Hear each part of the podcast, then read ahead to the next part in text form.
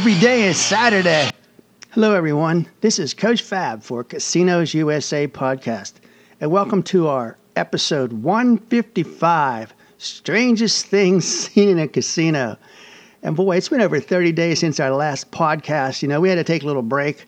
I had to get a skin cancer operation. That kind of threw me. We also had uh, sort of a family reunion that was nice. Uh, Deer Creek, Deep Creek, Maryland, at uh, beautiful cabin, Five Acorns. Ooh, what a way to rough it! Air conditioned, hot tub, you name it, that cabin had it. But hey, we're back in the saddle today, and let's have a great month of August together. So today we're going to start with some of the strangest things that we've seen or heard about from others in a casino.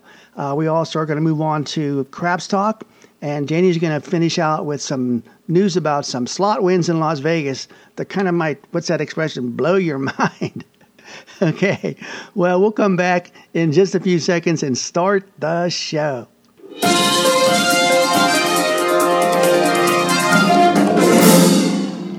So I'm guessing most everyone listening to this podcast has been in a casino and seen the towers.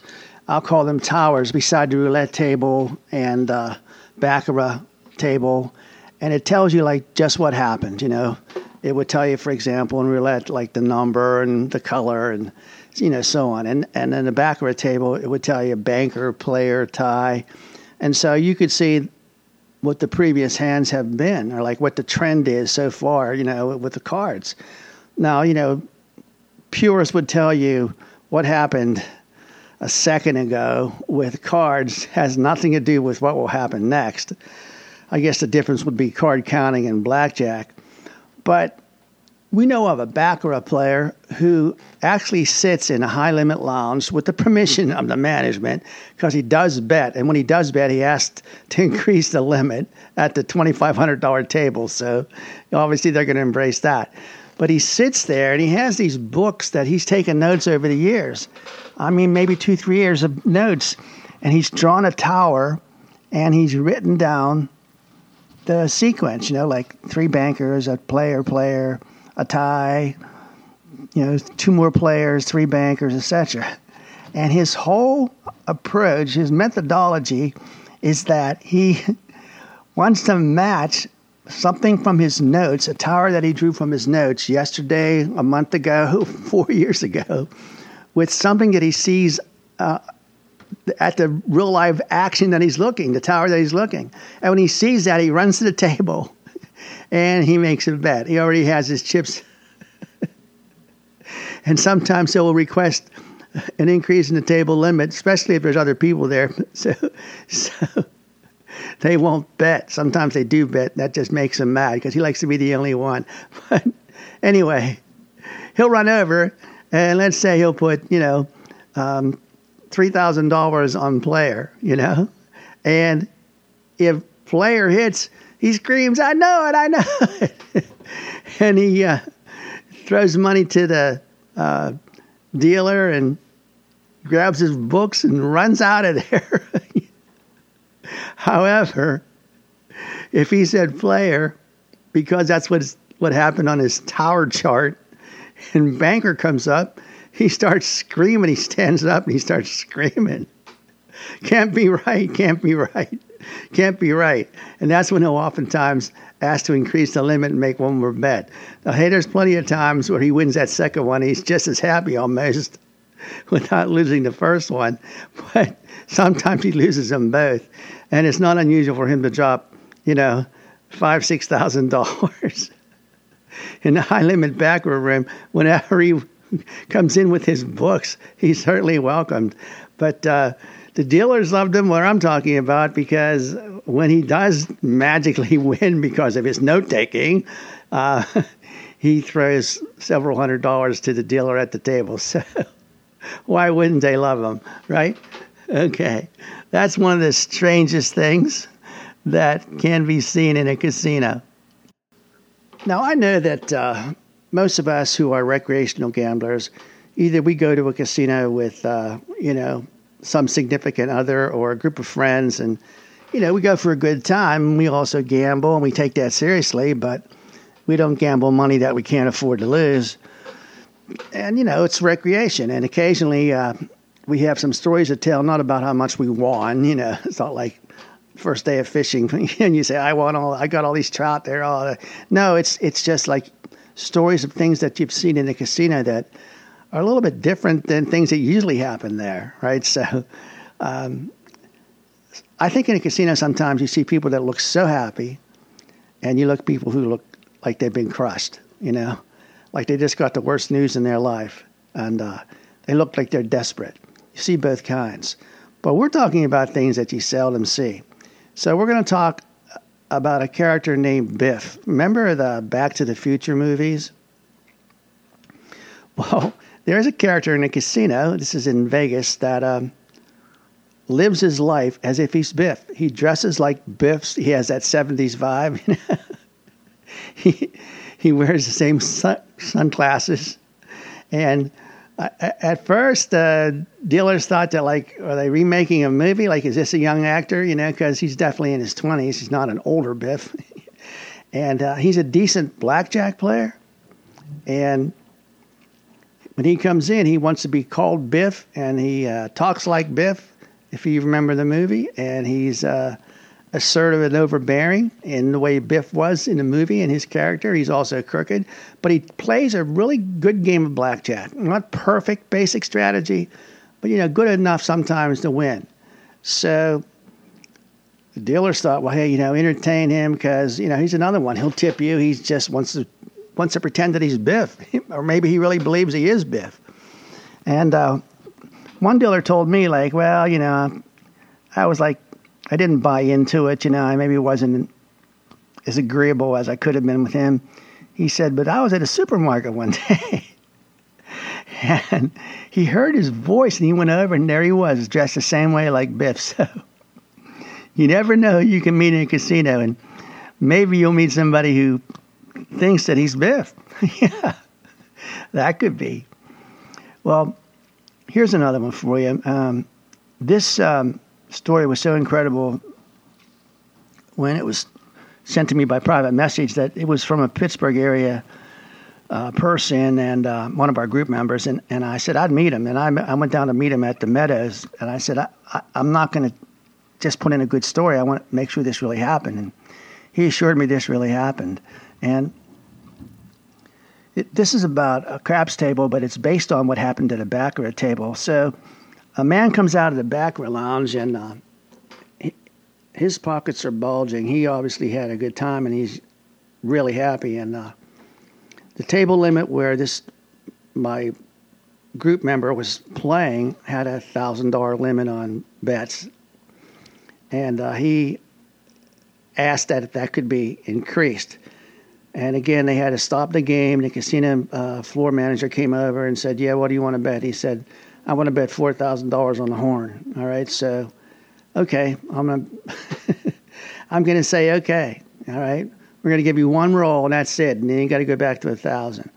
So uh, there was a, a, young lady throwing the dice. I guess there was five, six people at the table, and all kind of tension. Drum roll, please. well just like from a movie script, she rolls a 12. And so let's quickly do the math. That's 30 to 1, and you have $4,000 on the table.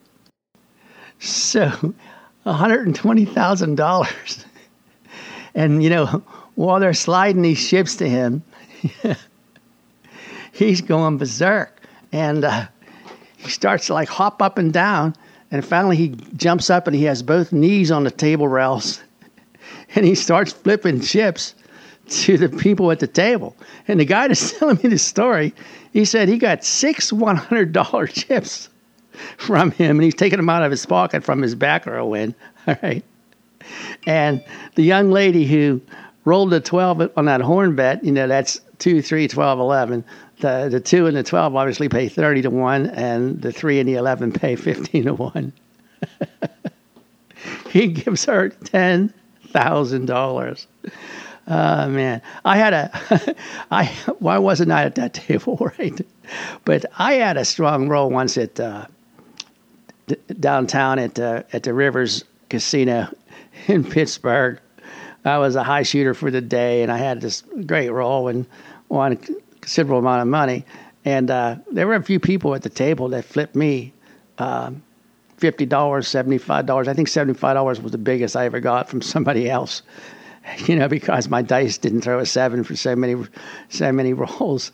But anyway, it happens, and that's one of the strangest things. And uh, I want to close out with uh, something that I've talked about before, um, and uh, this happened at the Rio when the Rio was a trendy place to be.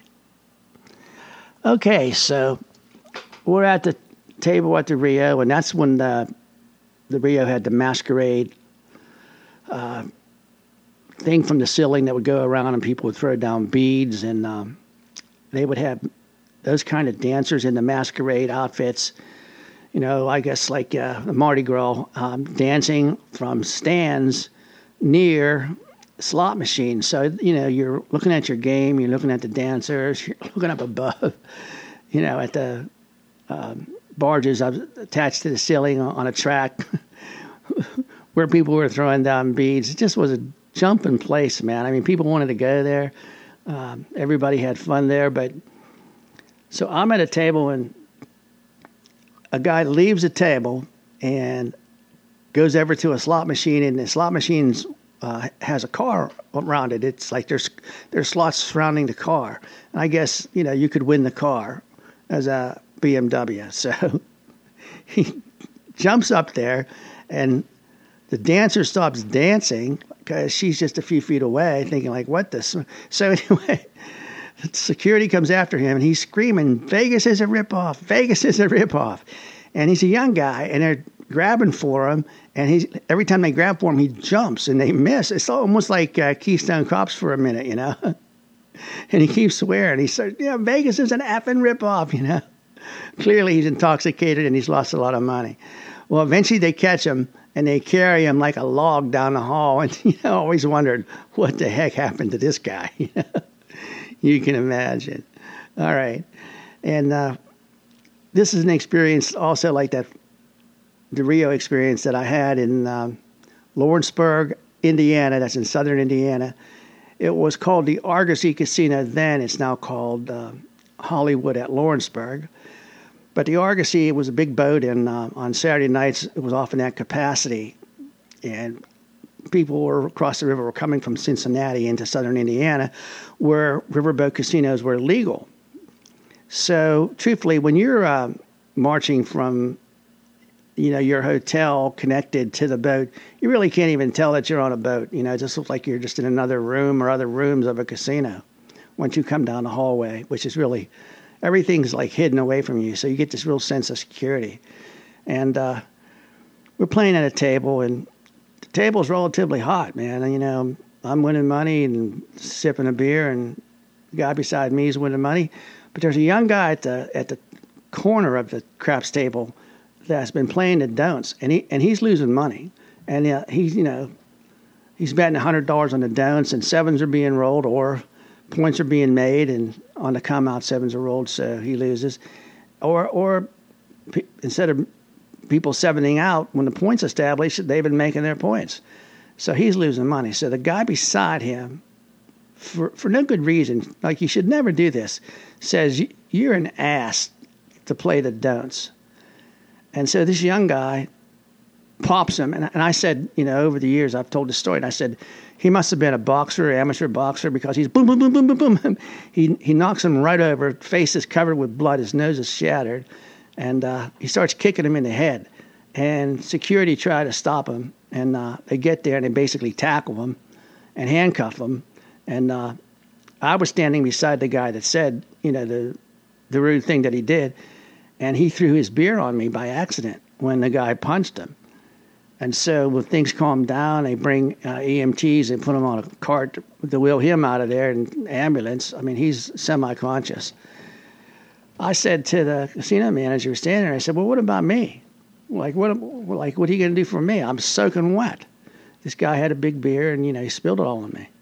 So he said, "I know about that." He said, "We're sorry. Uh, you walk with me," and uh, Janie was with me, and And when she heard all the hullabaloo, she came to see if I was involved in a fight, but I wasn't. So anyway, we walked to the casino store. A lot of them don't have them anymore, but most of them used to have a store where you could buy, you know, promotional shirts and golf shirts and T-shirts and all things casino. You know, uh, so he went in and he said, "Give him uh, any polo shirt he wants and any shorts that he wants, and uh, it's on us." And he signed something at her, and she says, "Sure, sir. Take your time. There's even the dressing room there if you want to try it on." And so that's how I got a hundred dollars worth of golf clothes by being a key witness. You know, so.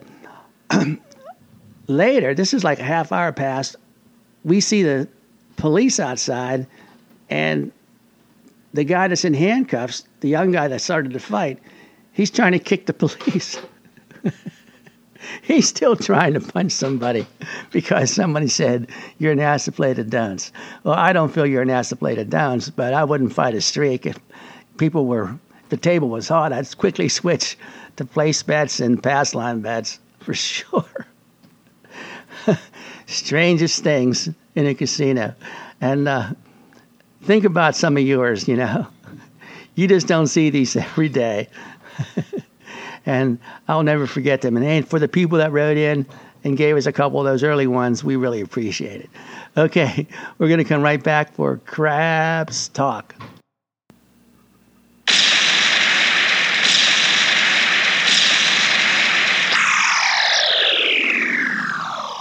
So we move from one segment to another. boom, boom, boom, boom, boom, right? Okay, so um, let's talk about the uh, come out rolling craps. Now, the come out rolling craps is when there's not an established point. The uh, puck on either side of the table with the numbers is moved to the side of the numbers, and it's facing up and it's black. And once a uh, four, five, six, eight, nine, or ten is rolled, you know, the first time that's rolled, the puck will turn to the white side and be placed above the number. So then that number becomes the established point. So let's say the, the come out shooter doesn't throw a 7 or 11, which would be an instant winner, or a 2, 3, or 12, which would be a loser, but rather throws a 5. So the game's underway and the puck is turned to white on either side of the table and put above the 5, and that's the established point. And now the shooter uh, to win the game has to roll the five before she rolls the seven, and that's the change. Well, so when you're shooting or playing and it's a come out roll, and you're on the pass line, you're afraid of the 2 3 12 because you just lose and the game's over and a new one starts. Um, you prefer a 7 or 11. So, what many people do, and I've seen this in the Midwest, oh my goodness, every time I played in the Midwest, every time someone at the table played this way, and oftentimes the majority of people play this way. I seldom see this in Pittsburgh. I seldom see it in Pittsburgh. Um, that's in the city. I see it occasionally at Pittsburgh Live near Greensburg, which is about 30 miles out of the city. And I also see it occasionally at the Meadows. So what you're basically doing is you're protecting yourself from losing on the come out roll. If a 7 11 is rolled, you win, but you lose the 2 3 12 bet. So you bet on the don't pass and the pass line at the same time. So you cost yourself winning on the pass line to protect yourself from losing from the craps numbers 2, 3, or 12 on the come out roll. Same way, uh, if you win on the 2, 3, 12, well, they pay you, but you lose the same amount you had bet on the pass line. But it's a way to protect you so that, uh, in essence, the come out roll becomes irrelevant to you, and you really don't start betting money until uh, you have an established point. So at that point, you can pick up your odds bet, but most of the people will just leave them there. But you could pick up your two, three, your don't pass bet, you can't pick up your pass line bet. That's a contract bet. It can't be lifted. So if you like the point, you might put odds behind the line, or you might just make a place bet on the on the point and whatever other numbers you want to make a place bet on. You know, some would play um, what's called the iron cross. They would bet the five, the six, the eight in the field, that covers every number but the seven. So the pass line and don't pass line cancel each other out, and you get this sense that the come out rolls are relevant to you. You could care less what happens because you're just going to stay like that until an established point is rolled. I don't play that way. And the reason I don't play that way is because about 30% of come out rolls end because someone either throws a 7 or 11, which is an instant winner for the pass line, or they throw a 2 3 12, and only the don't pass people would win money on that. But it still ends the game, and a new game is started, so a new come out roll comes on. So I, I usually hedge the bet. I probably the most common way that I play a come out roll uh, at a five or ten dollar table. It doesn't matter to me. I bet fifteen dollars on the pass line and six dollars on three way craps. So I'd win on a two, and I'd win on a three, and I'd win on a twelve. And obviously on a two or twelve, it'd be two times um, thirty minus the four dollars on the other two numbers. So it's because I bet six dollars on three way craps. So you always have to subtract the ones that don't hit, the two numbers that don't hit if it's a craps number. Now, if the 7 or 11 is rolled, I lose the $6. I win 15 minus 6, I really win $9. So I like that 15 6 hedge. I play it over and over and over again. You know, and what I really want to happen is I want a streak. I, I want someone to roll a 2 3 12 and then um, we go again, and this time I bet more money, and then two, three, twelve, and you know I press it up. I just I like to get four or five craps numbers in a row, and suddenly you have real money. So that's it for Craps Talk today. Um, what do you do? Do you play the come out roll? Do you just stand aside, or do you put money on both the way they do it in the Midwest, particularly in the state of Indiana? Okay, we're going to be right back for Janie, and she's going to talk about some big hits in Las Vegas, Nevada. We'll be right back. And that's a cheer for Janie, and she's going to be discussing an article that appeared uh, on Play USA. I want to give a kudos to Mark Meltzer. That's M E L T Z E R. His articles are so factual, and this one, of course, talks about some of the big hits, but maybe the places where they hit, the place where it hit, will surprise you. So let's enjoy this very factual report by our partner, Janie.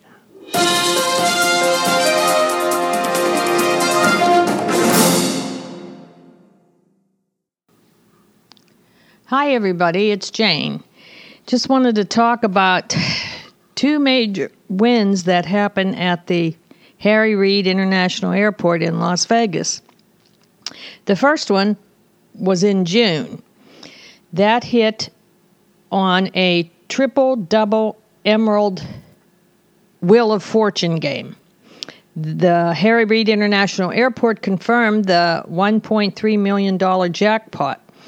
Uh, they confirmed it on June 28th, the day after the big win. The second one was uh, barely a month later when the triple red hot version of the Wheel of Fortune machine hit for one million two hundred eighty six thousand three hundred twenty four dollars. So those are two really those are huge hits no matter where you get them but to think that you would get them at the airport but we know that people sitting there and I've been one of them waiting for their planes look at those machines and they try for the one last big win before they leave Las Vegas. You know, time after time, I've read, uh, you know, the experts, the so-called experts, say never play at the airport. But what changed my mind? Because I throw twenty bucks in those Wheel of Fortune machines every time we have a chance, and that's it, twenty dollars, and I'm out. But we actually know someone who won nearly a half a million dollars there.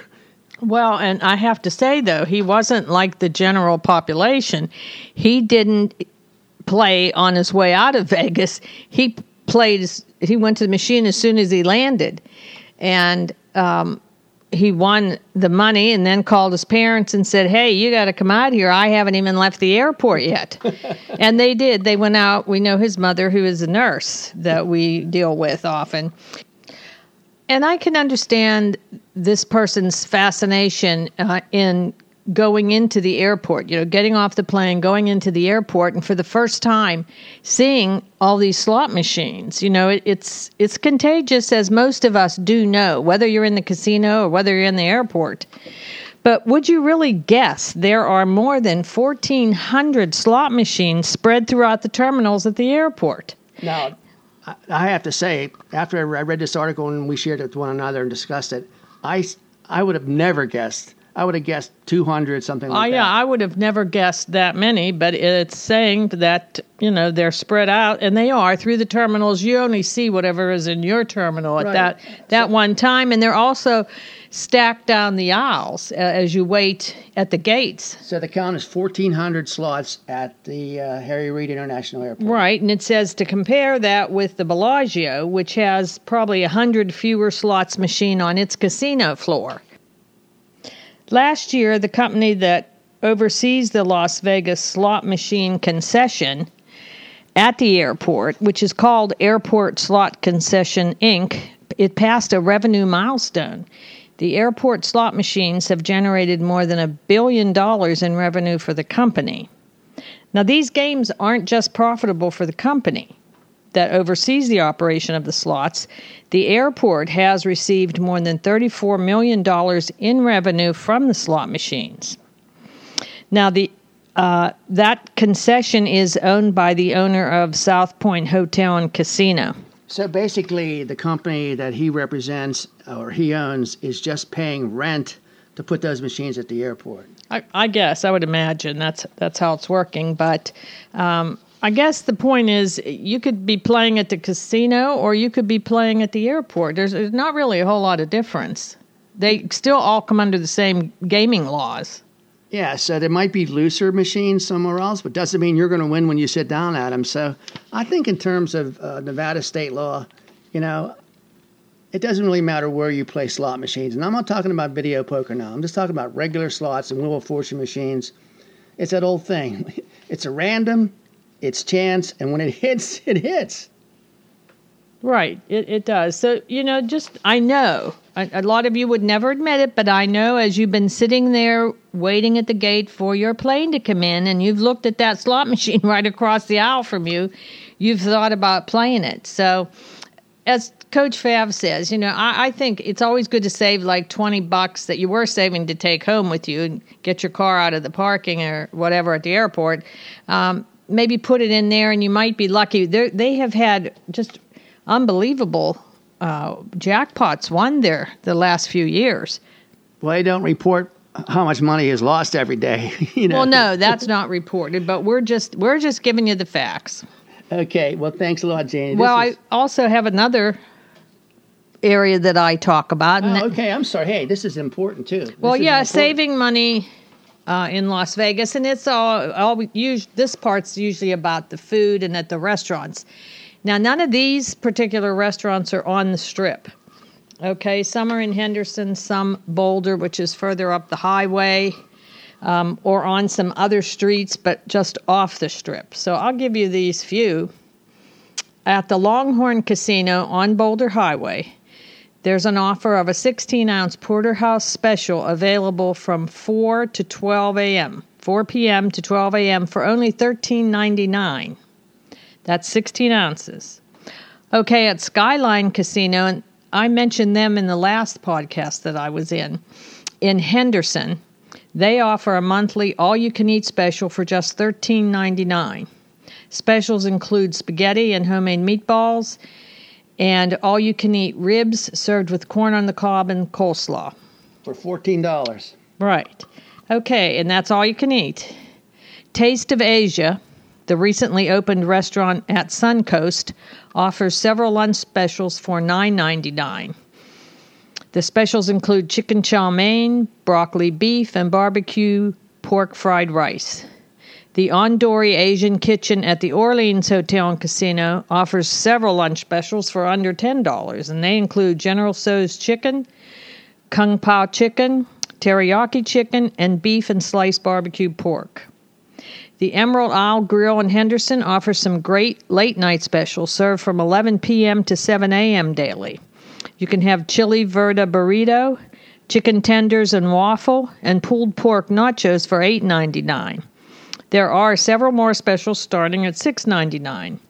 Also, you want to check out the one pound bone in ham steak and eggs for $7.49. Wow, I get hungry every time we go through these.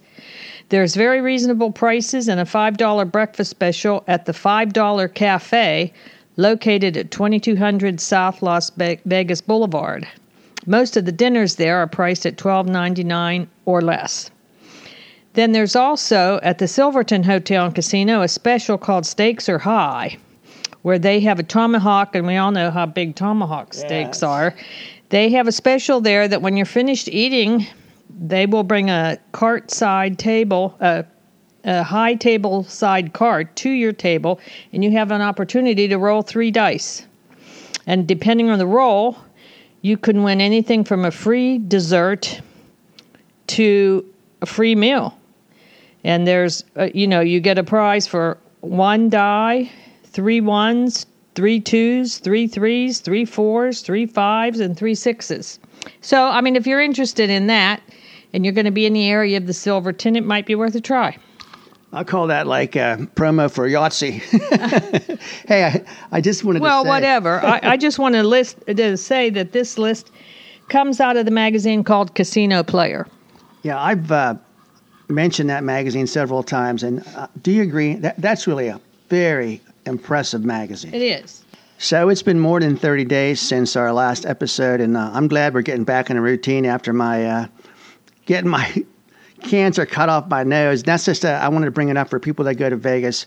Make sure you wear sunblock, you know, not just suntan lotion. hat, and hats And hat, yeah. Shield and shade your face, you know, especially not even just when you're out by the pool, but especially when you're out by the pool or even in the pool. Yeah, I was- because we know you get more sun in the pool Yeah, from the water reflect, uh, the sun reflecting off the water, but also just walking. Uh, you need to have skin protection. Yeah, and I was one of those guys that said it's never going to happen to me. Well, it happened to me, you know. Well, anyway, we're uh, we're back in our routine, and our episodes will continue. So, hope you enjoyed strangest things seen in a casino. Hey, and we'll see you in a couple weeks. And remember, Casinos USA is still a place Where where, every day, day is is Saturday. Saturday. Thanks for listening.